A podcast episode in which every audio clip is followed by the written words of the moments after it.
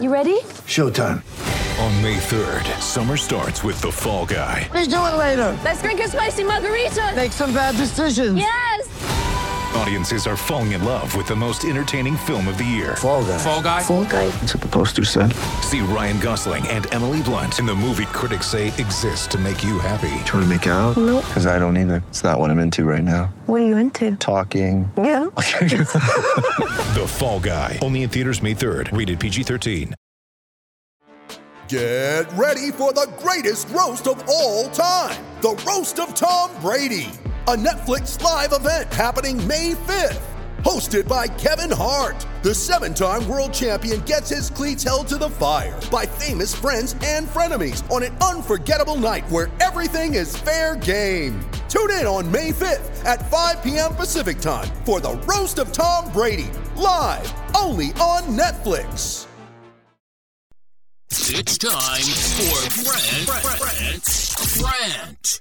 And today's rant is brought to you by New Works Plumbing of Sacramento. Locally owned for over 20 years, New Works has a fix for you. For your plumbing needs and repairs, just go to newworksplumbing.com. That's N E W W R X plumbing.com. Boy, am I glad that I am not a fan of the LA Dodgers. What a freaking joke. 111 wins during the regular season, and you have nothing to show for it. You can't even make it to the NLCS, losing to the Padres in four after taking a one zip lead, and you lose three straight. I mean, how embarrassing. Look at the payroll, look at their lineup, look at their pitching staff. Something is wrong in the Dodgers organization. And don't tell me about 2020. I don't want to hear about it. 60 game season during the pandemic, World Series played in a neutral site in Arlington in front of 10,000 people. The hell with that. All right, I don't want to hear about that. All right, 1988 is too damn long ago. Mickey Hatcher, Kirk Gibson, Steve Sax, Tommy Lasorda, stop it. Really. You're talking about a Dodgers organization when you take 2020 out of the equation? They've got one world championship since 1988. It's freaking embarrassing. Again, tremendous regular season means absolutely nothing. You think the Dodger fans today are going around bragging about they won 111 games during the regular campaign? Hell no. They've taken the Dodgers gear and they've put it in the closet, and they're not bringing it out until maybe next year at the damn earliest. That's what they're doing. It's embarrassing. Seriously.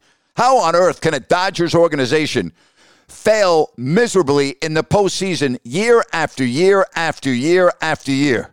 It's like the Atlanta Braves, who had all those great seasons in the 90s, and they won one World Series during that era in 1995, and that was only a 144 game regular season campaign due to the lockout.